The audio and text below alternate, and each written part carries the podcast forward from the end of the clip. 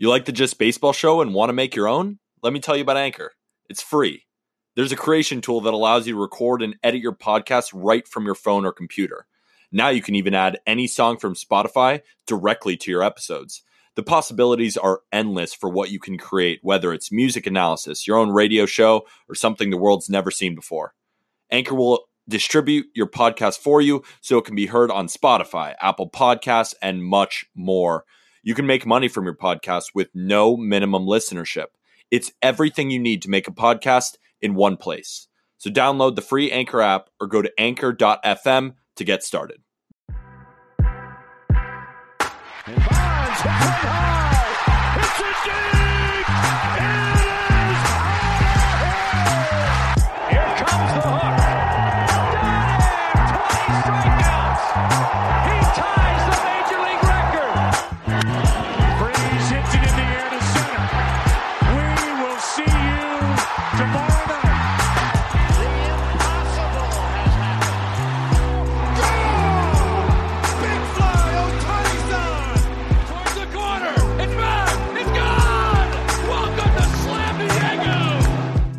Big Tuesday. Big Tuesday the 20th. Massive Tuesday. We're in the midst of an oat milk versus almond milk debate. And I Absolutely. I'm team almond, man. So, riddle me this. Actually, it's not a riddle. I don't know why I start with riddle me this. Almond milk tastes a little bit worse, but Eh. oat milk I don't trust. Why don't I you trust, trust, because, well, for I don't really like. I don't trust any of the milks. They're made out of nuts. or oats? So it's just water and then the the nuts and then what? Wait, hold on, hold on. Let me intro the pod. This is the Just Baseball Show. I'm Jack McMullen. He's Peter Appel. um, there, the intro of the pod is, is done now. Can we keep talking about nuts? Yeah, yeah, and oats, nuts and oats, Nuts and oats. Leaving out oats, and I'm the nut guy. I'm not the oat guy. Oats makes I, I I feel like I'm I'm I'm thinking about it all in one swoop because I've never really given it a lot of thought. But I put oat milk or almond milk, whatever I got, but I've never actually drank them by themselves. Have you ever? Uh, I have drank No way you milk by itself. What, just in a glass of almond, like just a glass of almond milk you're drinking? I sip out of the carton because I was curious. I was like, okay, I'm making. That's true. That's probably the only because like when's the last time you had a cup of almond milk or oat milk? never, Never. never. So like, also, can we tell everyone listening like stop drinking regular milk? Who invented cows giving us milk? Why are we drinking it from calves? God, I guess Was it a religious thing? the first farmer. I I don't know You know what I'm drinking right now? what. Cucumber, celery, spinach, lemon, kale, parsley juice. Tastes like compost. Delicious. That sounds actually phenomenal. I mean, I'm not a fan. No, of it's some of not those, bad. like- I'm a, I'm not a fan of some of those veggie concoctions, but like that actually sounds like a nice medley. and we, and we talk about vitamins all the time, like sea moss, chlorophyll Yeah. tablets, all these things. Like it, it makes your body feel better. Oh Eat yeah, your vegetables, people. Take your vitamins. I'm Oh, telling yeah. you, it makes your brain. And I'm not joking around like we were joking around about nuts and almonds and whatever, but like it, the vegetables genuinely work. And I know everyone knows that, but try it out. Like put a juice in your body. Put Yeah. some of these vitamins in your body. It makes you feel better. give it a whirl. Um, I do want to pitch a certain almond milk to you. It's Trader Joe's vanilla almond milk, uh, and it's Okay. reduced fat.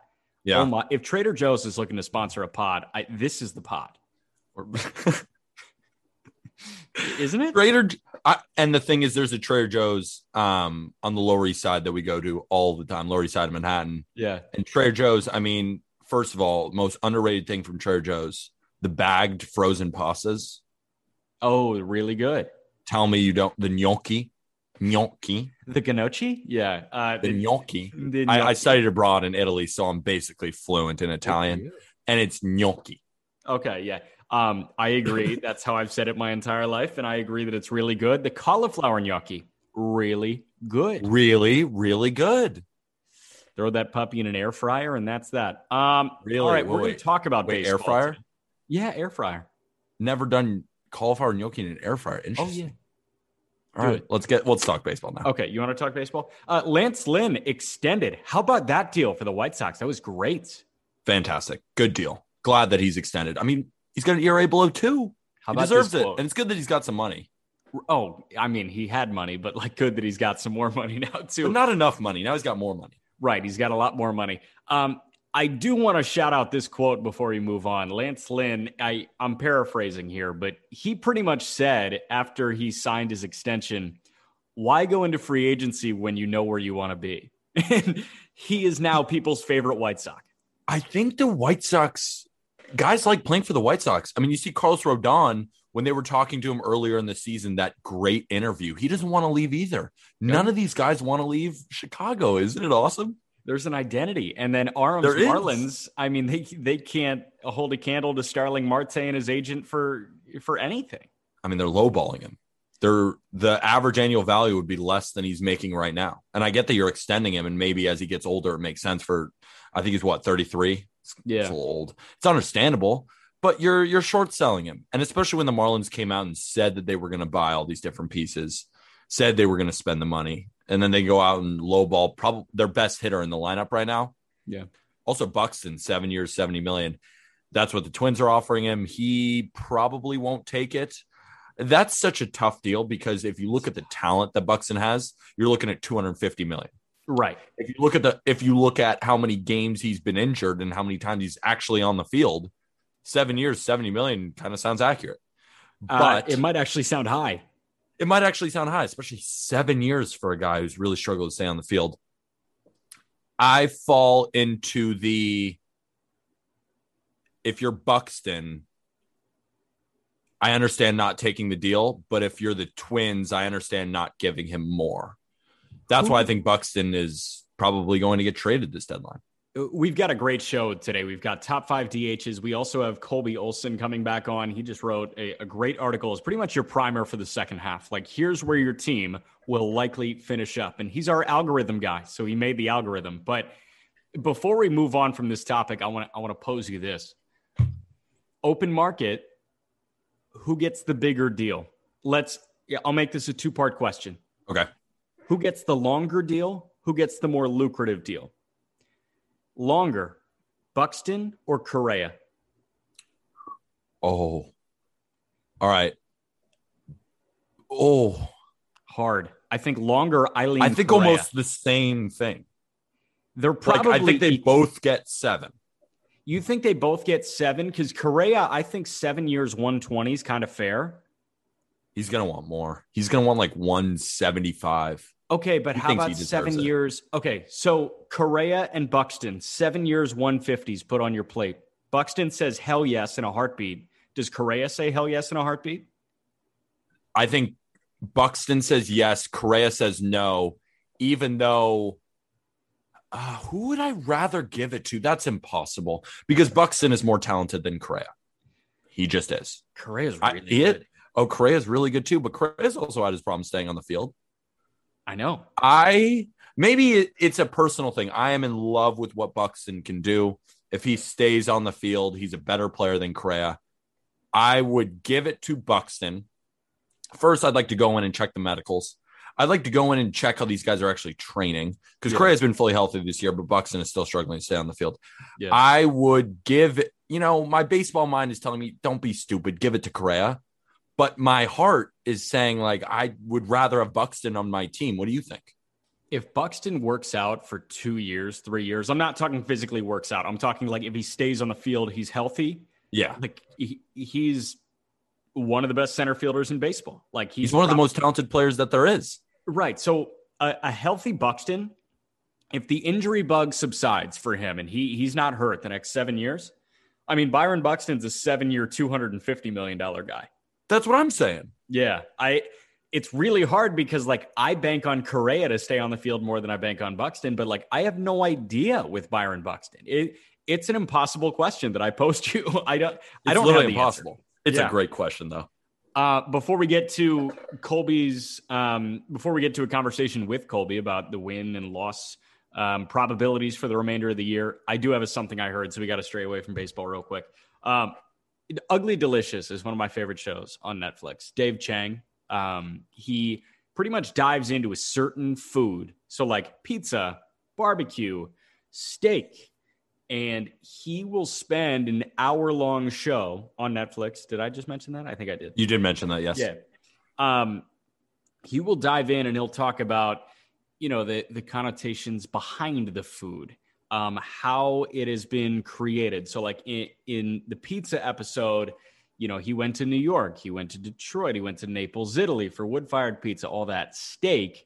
He went to, um, you know, Bondi Beach in Sydney, Australia. And then he goes to a steakhouse in New York. And then he talks about dry aging and he talks about, um, you know, the masculine connotations behind steak uh, and how, you know, it kind of isolates women who want steak. It's, it's a fascinating show. I highly recommend you watching. I just rewatched the steak episode, and once the Tigers get good, once Riley Greene, Spencer Torkelson, Dingler, I love it.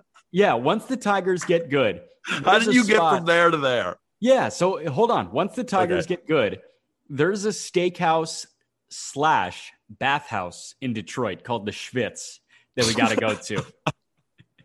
And the idea is in the basement, you've got like this 100 year old bathhouse. It's men only two days a week, women only two days a week, and then co ed two days a week. And you just get butt naked. You, you know, do the bathhouse thing. So, like, you're in a bunch of heat, you're in the spa type environment, then you hop into the cold tub, you get these natural remedies on you. Then you go upstairs and you have a steak with the guys just in a robe. Dude. Apparently, it's one of the best steaks in Detroit. We got to do it. And it's one of the best steaks in Detroit. Yes. What's it called? The Schvitz? The Schvitz. S C H V I T Z. The Schvitz. Dude. We got to go. We'll record some content there. That would be whole. I mean, 2027 when the Tigers are good. yeah. I, Oh, I have a lot of time to get super fit so we can record shirtless content. Also, did you see the uh did you see the Stroman fight ish with the Pirates? No, what are you talking about? I saw Mel Rojas got uh, suspended for a couple of games. It was the it was the first baseman Joganowski or Joganowski or John. Nagowski? John Nagowski. Joganowski. All right. I combined them. We're John baseball Nagowski. guys. We're baseball guys. John Mike. Wazowski? Mike Wazowski. John Nagowski. He was after Marcus Stroman got him to line out. Um, John Nagowski was like, Are you talking shit? And Marcus Stroman was just like, I'm not even talking to you. You're John Nagowski and I'm Marcus Stroman. Right. And John Nagowski took offense to that, obviously. And there was a little scuffle. And then they're just jawing in the dugout. The baseball fights, some of them are sick, some of them are so lame. This goes into the lame category. But I'm also using this as an opportunity to talk about the Pirates a little bit. Um, I like their lineup a little No, bit. you don't. No, you Yeah, I, their first three I do. Okay. Adam Frazier, That's third of their lineup. That's Brian, Brian Hayes, and Bryan Reynolds. That that's a good three. Yes, it is. But the other six suck. So, not the best. Um, can you leave me alone? I'm trying to help the Pirates. Yeah, sure, man. like the, they they are not horrid. They have there are some good parts to the Pirates. You're sitting there just like so bored. Can we get on the DHs? And I get it. They just don't. Mitch, the, Chad Kuhl, Mitch Keller, they don't have pitching, but they have some bullpen guys, and they have at least a good young core. Getting Henry Davis, he's going to slot into catcher. With Jacob Stallings is pretty good.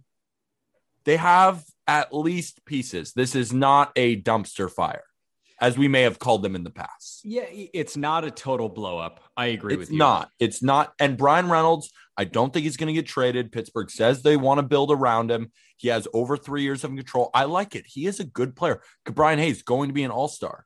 You get Henry Davis up. He's good. Like they have guys, and they killed the draft. Aram Leighton, our prospect guy, said they had the best draft out of every single team. Having the first pick helps, but there's a lot of more picks to do. And they had great second rounders, third, fourth. They killed it. The Pirates are the Pirates are an MLB team. Is is this Ben Cherington's first year or second year in Pittsburgh? Do you I know? think it's number two. I, Charrington was not horrible with the Red Sox. No, not at all. This is not a disaster. Yeah. Guy knows. I don't he's doing. see really any disasters right now in baseball. Do you see any disasters? Uh, hard not to call Arizona a disaster. The Rockies are a disaster. Yeah, yeah. Those really are the only two disasters And they're in the same because the. Tigers at least have like a good young core. The Pirates have a good young core, sorta. Baltimore's got Baltimore's top Baltimore's heavy. got a lot of good prospects. The Mariners have a lot of good prospects. I mean, the Rangers are approaching disaster, ah, but they've, They've got, got some some guys. guys. yeah, Yeah, yeah. The the Rockies suck. And the, The Rockies are- are horrible.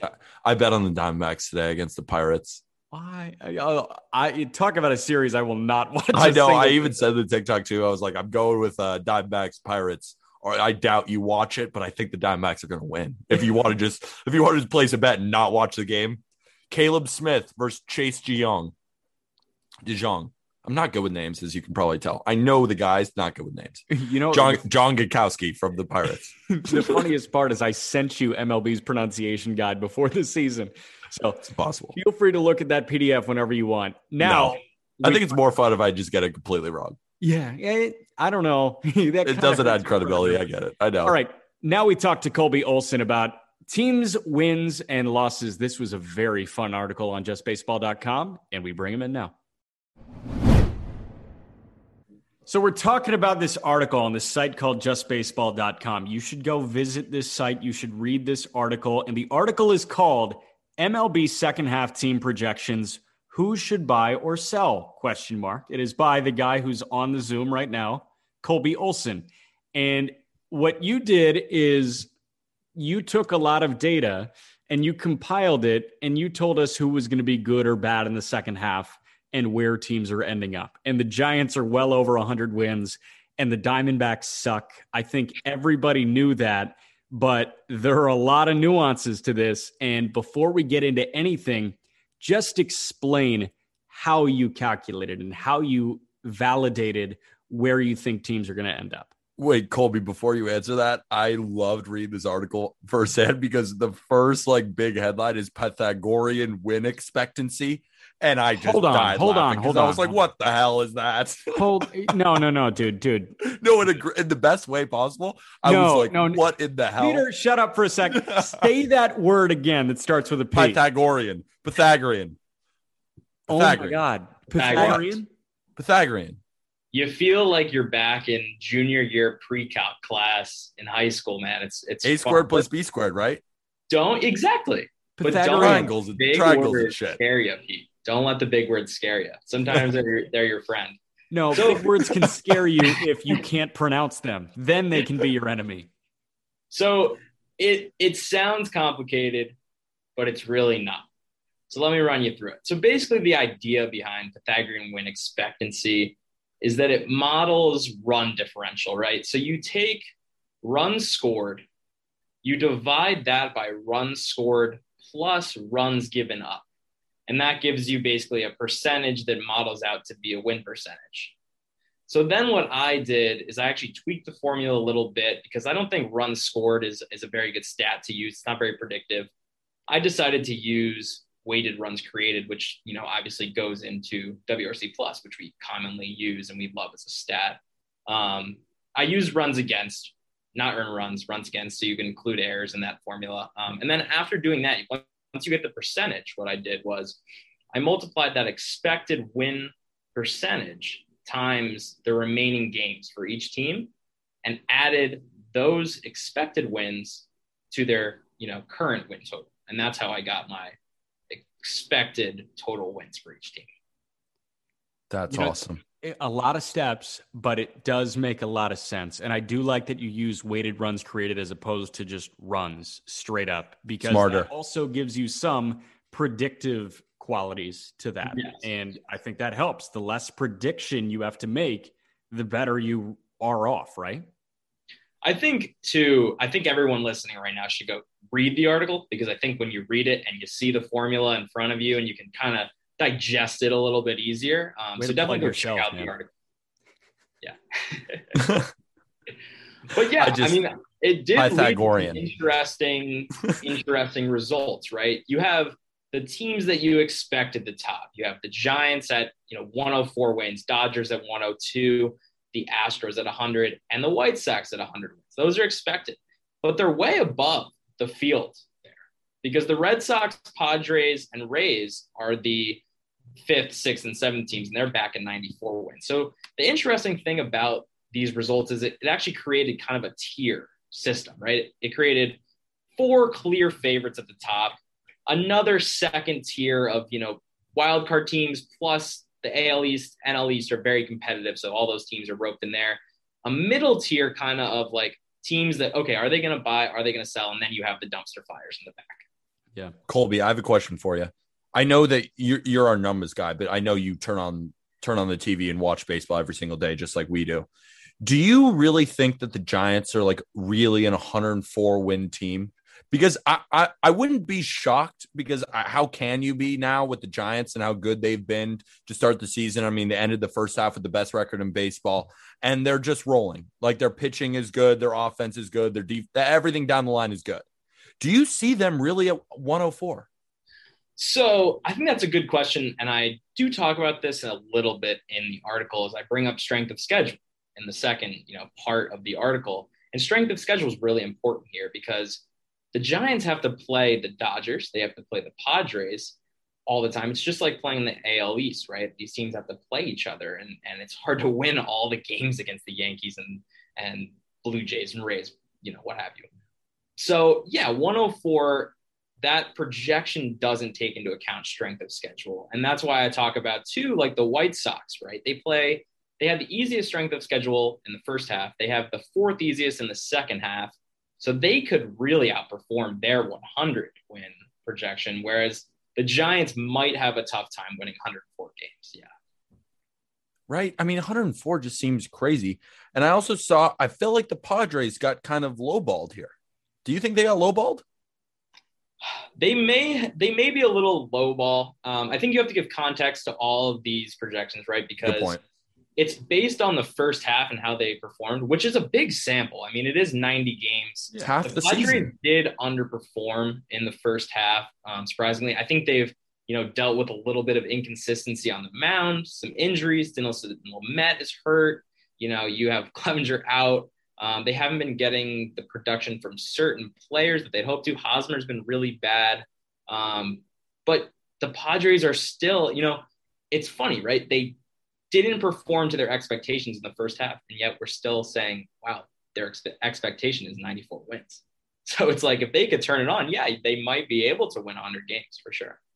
I also saw that you're expected the Diamondbacks to win 50 games. we were just talking about our only teams in baseball are probably disasters. I mean, we we we we're not calling the Pirates, we're not calling the Tigers, we're not calling the Orioles disasters. But the Diamondbacks and Rockies seem like disasters. Am I right or am I right? well, the Rockies are interesting. Well- so in my projections, I have them at 71 wins. They seem like a team that's you know trying a little bit. Um, they have some they have some good players: Erwin Marquez, Jon Gray. You know, Yeah, but they're and- and gone Antonio at the end of this Sala. month. Yeah, they'll be gone by the They'll end be of this episode yeah. release. That's exactly. So we can get into talking about more of the trade deadline stuff now that we've gone through the strength of schedule and, and my projections. 'Cause I think that's where the fun comes in, right? Yeah, r- real quick before we get to that, my eyes kind of gravitate on this chart to the NL East because it is jam packed in the middle. You've got the Mets at 86 wins, you've got Atlanta at 82, Washington at 79, Philly at 79, and then you've got the Marlins at 76. Uh, that is jam packed, and you've got the Mets pretty winning the spot on. It, it feels kind of spot on, right? Yeah. It does. Well, and so the thing is, too, is I made these projections right before the second half started. And Philly's gone on to win a couple games here, and they look like they're only, what, four games back, three and a half back from the Mets. And they look like they could really make a push here. They're, they're, you know, Alec Bohm comes back, starts hitting a little bit. Um, they could really make a push here, but the NL East is crowded. The Braves just lost Acuna. They got Joc Pederson. They're probably going to be big buyers. That that's you know that's what I've heard.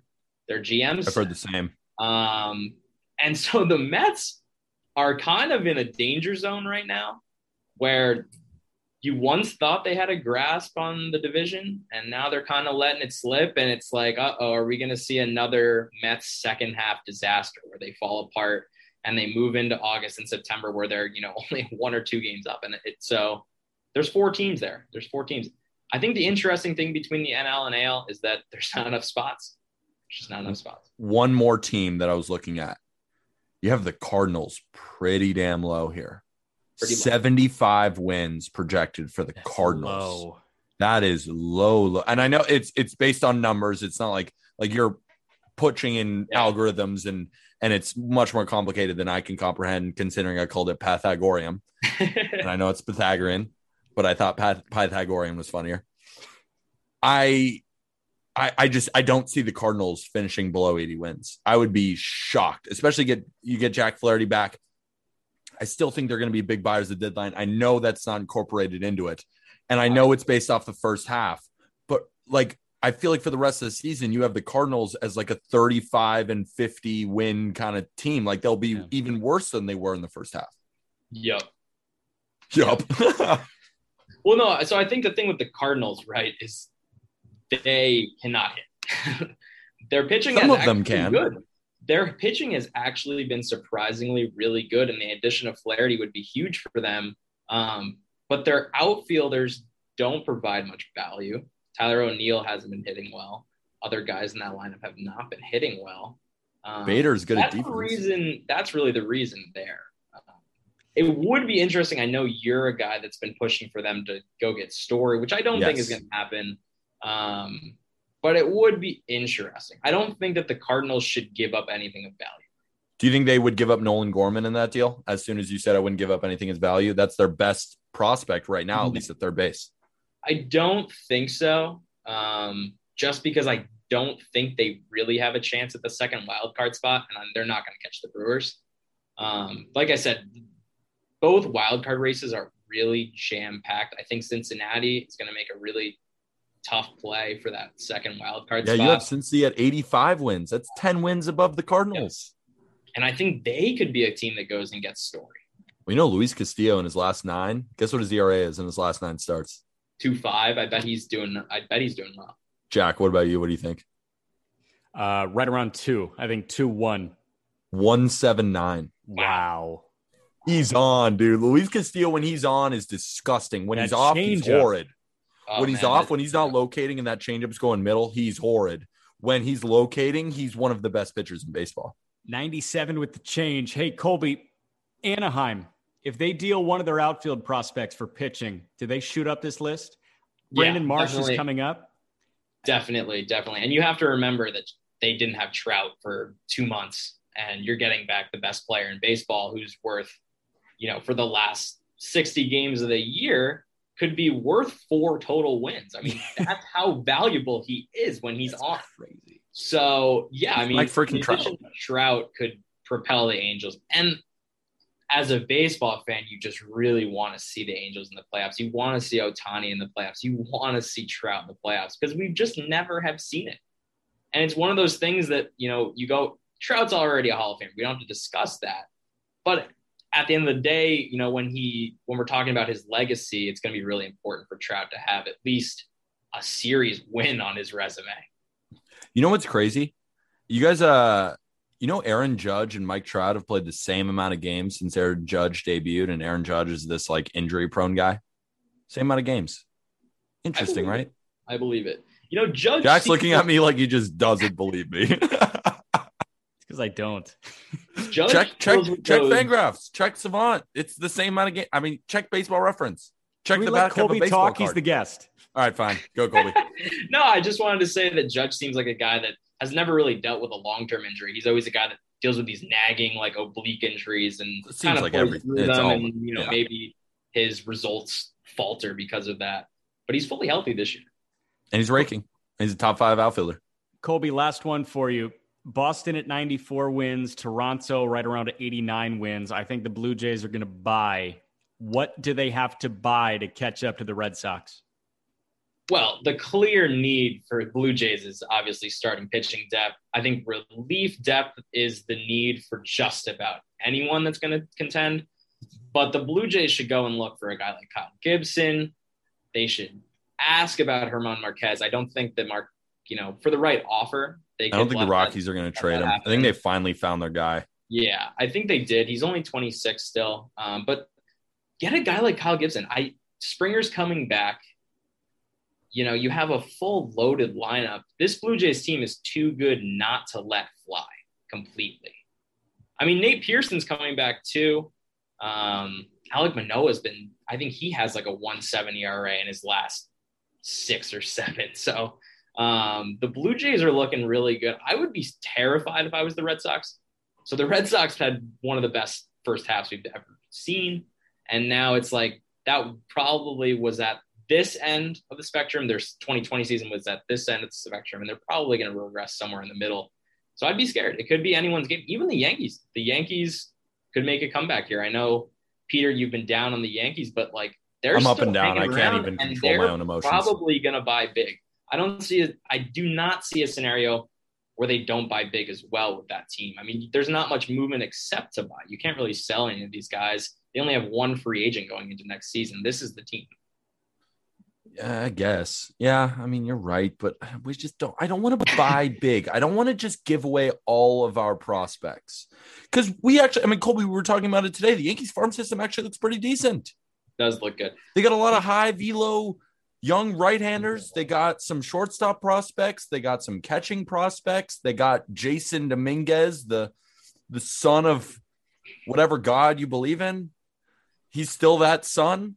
But I do have one more question because the New York teams, the big markets, you got the Mets at 86 wins, and you got the Yankees at, if you round up, 86 wins as well. Yep. If you had to make a decision right now, who you think actually ends up with more wins over a full season, Mets or Yankees, who are you going with?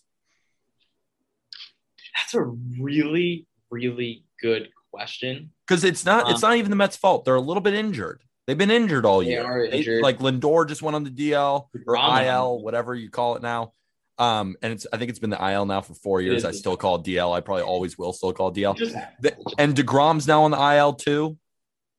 I mean, those are two it good is interesting. guys. So, like, yeah, one scenario there is like, does the team that wins more games have the better chance in the playoffs? And that's a question I don't know. Um, I think that currently, I still got to stick with the Mets. I think the Mets are going to go get a guy like Kris Bryant um, Yeah. and really load up. So I got to stick with the Mets. Taijuan Walker just had a blow up. I mean, that was just a weird game, and he's still an amazing pitcher. Um, is there any word on Cinder? I have not heard a word on Syndergaard, and that worries me because if they get him back, that could be huge for the Mets as they go into the playoffs. So um, it's it's going to be a really interesting trade deadline and a really interesting end of the year.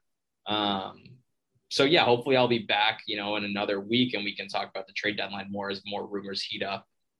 Jack, have you heard the Gallo and Gibson to San Diego for Mackenzie Gore and pieces? Have you heard about that deal? I have heard about that deal.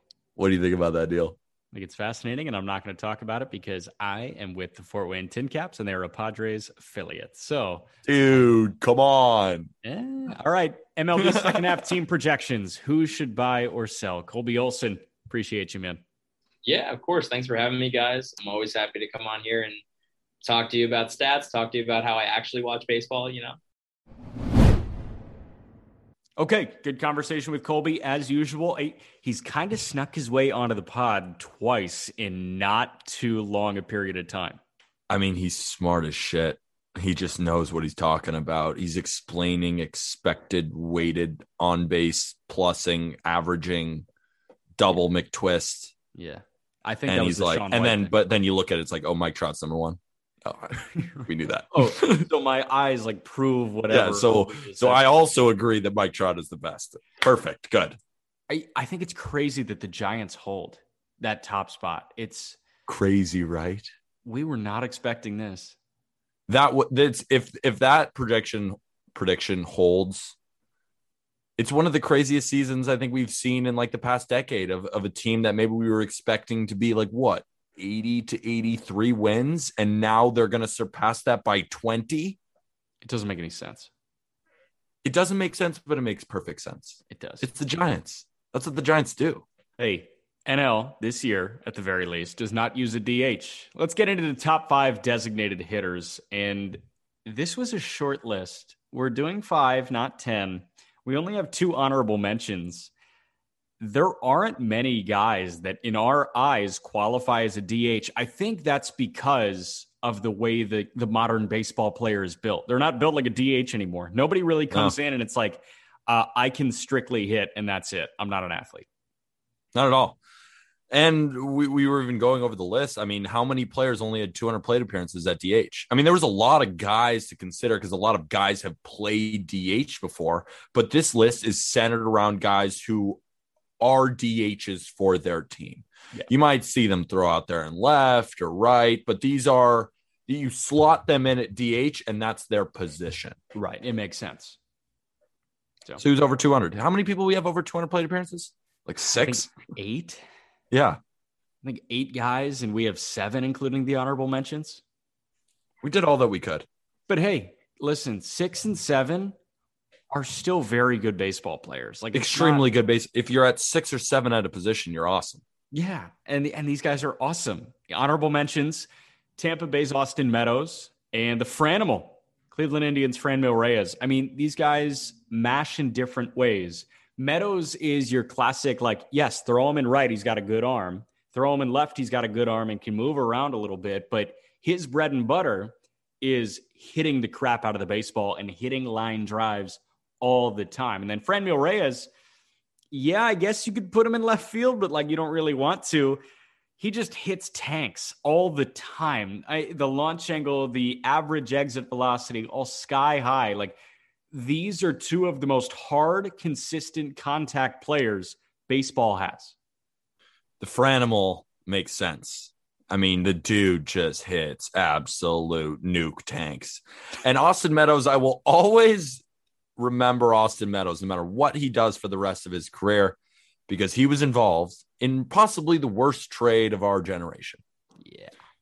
Tyler Glasnow, Austin Meadows, and a guy you might not have heard of, Shane Baz, who's going to be maybe the next great pitching prospect, Mhm. as good as Glasnow. We just watched him in the futures game. You heard us talk about him. Shane Baz, effortless 98. He's going to be fantastic. And you know who the Pirates got in return in that deal? Chris Archer, baby. Chris Archer, who's also on the Rays right now. So Oof. sorry, Pirates. Not good. Not Who good. of the Pirates, aside from Glasnow and Shane Baz, it's been Gerrit Cole, obviously, that got away from them. Who else has gotten away from them in trades?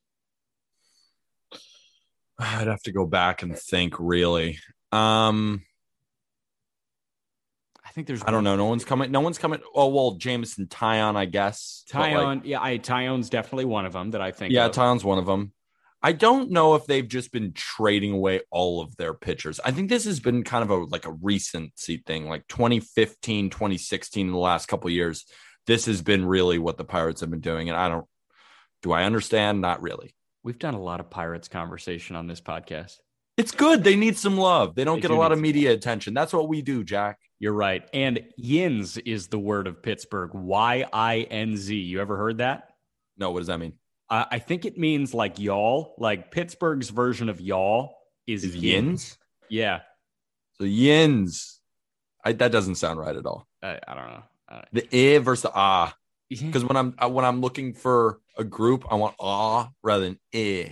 yeah. Does that make sense? I just want to say hey and have everybody. Or hey, to- hi. Hey. All right. No, none of that nonsense anymore. We break into the top five DHs. At number five, Giancarlo Stanton of the New York Yankees. Giancarlo can definitely infuriate some Yankee fans, but there is no doubt that he is still a top five DH in all of baseball. Hate on Stanton all you want, but he hit 308 in the playoffs last year, and he's still mashing home runs with the best of them.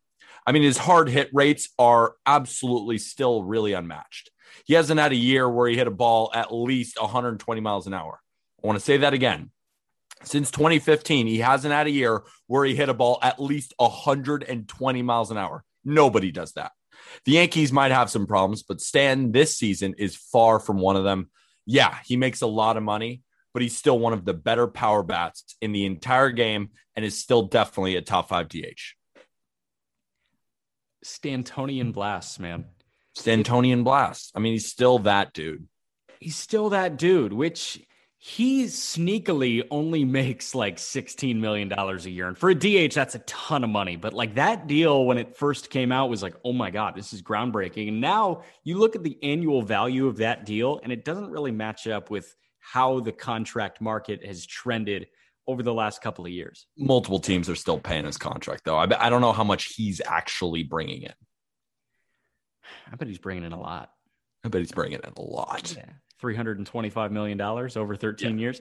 Uh, That's a lot of I have always enjoyed watching Giancarlo Stanton. And like, I'm not a Yankee hater. I certainly don't make the Yankees appointment viewing. Like Red Sox Yankees on Sunday Night Baseball. Also, that lineup was terrible, but they won. So that lineup looks bad. Yeah. uh, Well, the whole team is out from COVID. Judge, Rochella, all these guys.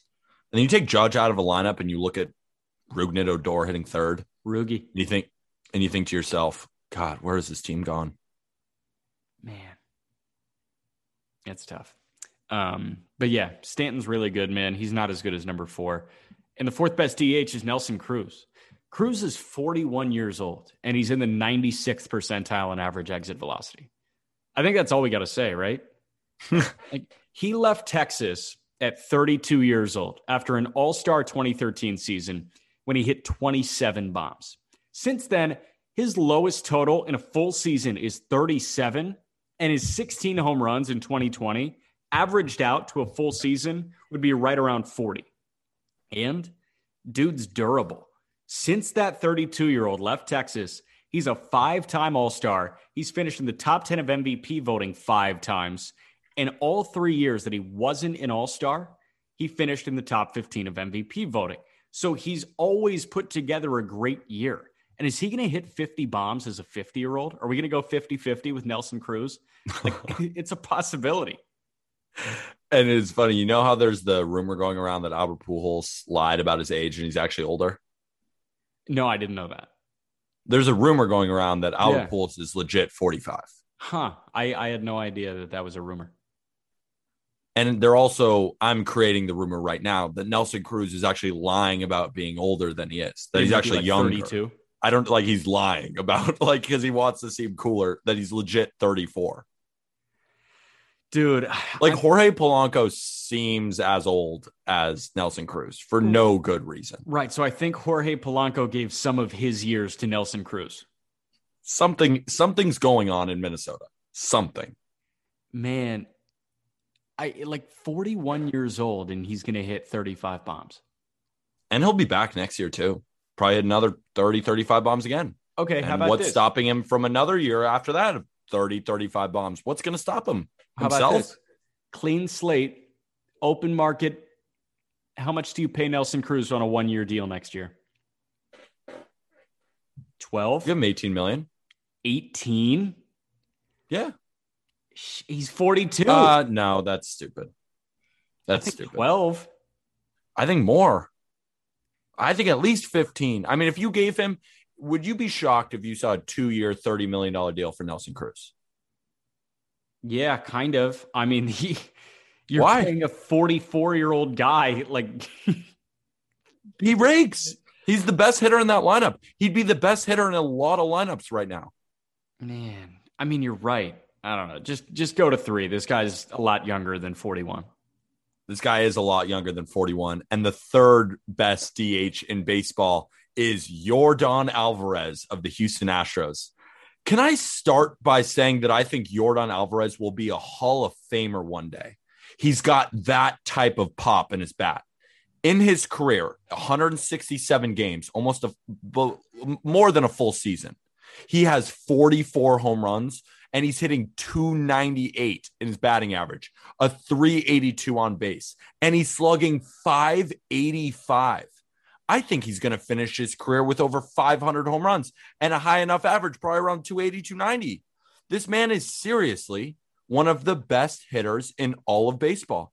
but he's not one of these classic big old lefties that swing and misses and pulls the ball every time. You got to go look at his hit spray chart. It's gorgeous. I mean, he is a behemoth that sprays the ball to every corner of the ballpark and is definitely the third best DH in the entire league. So our boy Bob Costas said that 500 home runs is now ho hum. What, what do you think about that? I love Bob. One of the greatest moments of my life was interviewing Bob, but 500 home runs is not ho hum. No, You know how I know that? Because Miguel Cabrera isn't even there yet.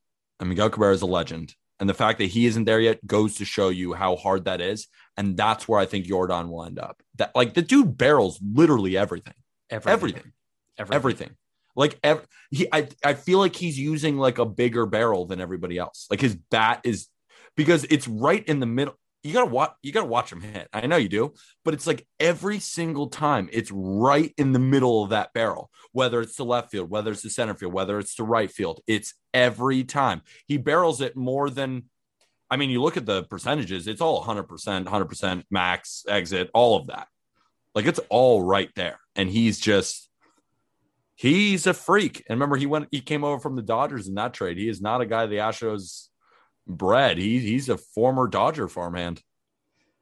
I would like try and add something about Yordan Alvarez, but I think that was the perfect transition, bringing up Miguel Cabrera and barrels and all that stuff to the second best DH DH in the game. I mean, you're getting like I don't really care if you hate this or not. JD Martinez is at number two, and I would just rip off a bunch of numbers, but that's not the best use of our time with him. Let's talk about his bat path. If you catch JD Martinez in the on deck circle, you still might find him bringing the bat through the zone with one hand, his backhand, and he's seeing it all the way through the zone. I don't think you could name five people playing right now that even come close to the level of hyper focus and the study habits that he brings when it comes to his swing. He might be the smartest hitter in the game. JD Martinez's swing has been manufactured by him to keep the barrel in the zone for the longest time humanly possible. Alex Speier, who does great work with the Boston Globe, said his swing path has been comped to a Ferris wheel before. He doesn't swing particularly hard, he just has his barrel in a position to hit longer than anyone else. It starts in the back of the zone, it comes all the way to the front of the zone. JD has a career pull rate of 36.5%. And so far this year, he's gone to pull 34% of the time, up the middle 39% of the time, and the other way 27% of the time. There's no other hitter in baseball that hits to all fields with the power that JD does. And he said that his career took leaps after his time in Detroit because he got to study Miguel Cabrera. And that's, I think, the one guy in recent memory that you can compare not only the swing, but the results for JD Martinez, too. Said it very perfectly. I mean, JD Martinez is Manny Ramirez esque for the Red Sox. He, Yeah. uh, as a Yankee fan, he's always the scariest at bat. I mean, Rafael Devers probably hits the Yankees even better, but JD Martinez, when he's up at bat, similar to the Big Papi, similar to the Manny Ramirez, it's just a scary at bat, no matter what the situation, no matter what the pitcher, no matter what ballpark. Not saying he's the best hitter in the league, but he's one of the scariest when I'm personally watching him play. I mean, the thing with him is like he's so strong. He doesn't look the part, And but he's so smart. he's so smart. Like that is what takes. That's where cake. that's what puts him over the edge. Because a lot of guys like have his level of power. Yeah. Like Yordan can has the amount of power. Stan, Judge, like uh, these guys have this. They have more power, but the way you use the power is something that JD Martinez really has mastered in the doubles machine on top of the home runs. Nobody can go the other way and hit one over the fence into the right center bullpen at Fenway like JD Martinez. It almost looks like you're playing slow pitch softball, Mm-hmm. and you kind of look at the fielders Mhm. and you think, all right, where am I going to place this ball? He does that with 95 cutting in. Like that's the kind of hitter he is. Reminds me of another, not reminds me sort of this. We were watching batting practice, right? And uh, this was back when Ichiro was on the Yankees. I want to say four years ago, Okay. maybe even sooner. I don't really remember. But watching guys take BP and the Yankees are crushing balls, no doubt about it. But Ichiro, there's a scuttlebutt around like saying Ichiro hits some home runs, hits some home runs. He looks in the crowd, rattles off 11, just bang, right field porch, just bang, 11 in a row. And guys like that with such crazy bat control, similar with JD Martinez, like I said, just placing balls where they want. And when you have that kind of power and that kind of ability with the bat, Game I don't over. else to say. I mean, like that's you're one of the best players in baseball, and you're one of the best hitters in baseball, and you're the second best DH. But Talk about Babe Ruth, man. the number one best DH in baseball, and quite possibly the most talented player we've ever seen, is Shohei Ohtani of the Los Angeles Angels. Shohei might be the best player in all of baseball. I mean, who do we compare him to? Babe Ruth? God? I mean, there's a chance that he isn't really a human being, that he was sent down from an unknown planet to take over America's pastime. I mean, he leads all of baseball in home runs with 34 as a pitcher. He ranks with Judge and Stanton on hard hit rates. He ranks near Buxton in sprint speed. He has a similar strikeout percentage to Zack Wheeler. He is just below Clayton Kershaw in pitching. He's a superhuman, easily the best DH in baseball, and is slowly becoming the best player in the entire sport. But his teammate Mike Trout might have something to say about that when he returns from injury. But Shohei Ohtani is uncomparable, unmatchable, and just amazing. They've got the two best players in baseball. I like Mike Trout is this is so weird to say, but Mike Trout is better at hitting and fielding than Jacob DeGrom is at pitching when you combine the two. So like Mike Trout I think is a better position player than Jacob DeGrom is a pitcher, even though that's really hard to say. Um, but it's a toss up, right? I think nobody would make the argument right now that Jacob DeGrom should be ahead of Mike Trout. If you were putting together your top 10 players in baseball right now, it should not be DeGrom over Trout. But Ohtani, because he's so good at both, I mean, he slots in right there. I agree. Right. Right? I mean, we we got to see Ohtani do it for a little bit longer, which is reasonable. Just got to see Ohtani do it for a little bit longer. Yeah. But I mean, shit. Like If you're starting 34 home runs, he's pitching 3.49 ERA. you're the GM of the Seattle Kraken. Nobody's protected. You got this expansion draft coming up. It's Shohei. He's 1 1. Think about this. We had a question on Twitter and we blew, blew up on TikTok a little bit. Want your opinion on it? Vladimir Guerrero Jr. wins the Triple Crown. Shohei Ohtani hits 50 home runs, strikes out 200 guys, steals 20 bags. Angels don't make the playoffs. Blue Jays do. Who's your MVP? Ohtani.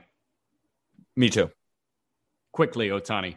quickly Um, Ohtani, right? Because I, yeah, you give it to Vlad. I mean, Vladdy Triple Crown hasn't been done before since Miguel Cabrera, but I even commented back on the TikTok because they were saying no one's really ever done the Triple Crown instead of Miggy. I was like, name me another season where it's where what Ohtani has been doing has been done. Like, name me one because Yeah, he can't. Not even Babe Ruth. That's also that's not a good take at all. Like obviously the triple crown's very rare, but like you've got Miggy who just did it at the beginning of the 2010s, and then like obviously you got to go back to Yaz. It's amazing, you know. Uh, but there's some Triple Crowns where it was like 45 home runs, 120 RBIs, and at 310. Like that's been done before. That's There's not precedent. There's Yes. precedent for the triple Exactly, crown. there is There's precedent. No, there's no precedent for what Shohei's doing. No, it's it's like Tom Brady led the league in touchdown passes and then went over and led the league in interceptions. Yeah. You can't do it in basketball because they both they're it's it's uncomparable. It's unmatchable and we're witnessing greatness. We are. We're witnessing greatness, and it's the quick twitch movements and it's the fine skills matched with pure athleticism. And this guy is the most gifted athlete I think the world has right now. And on that, I think we should wrap up this episode. Thank you everybody.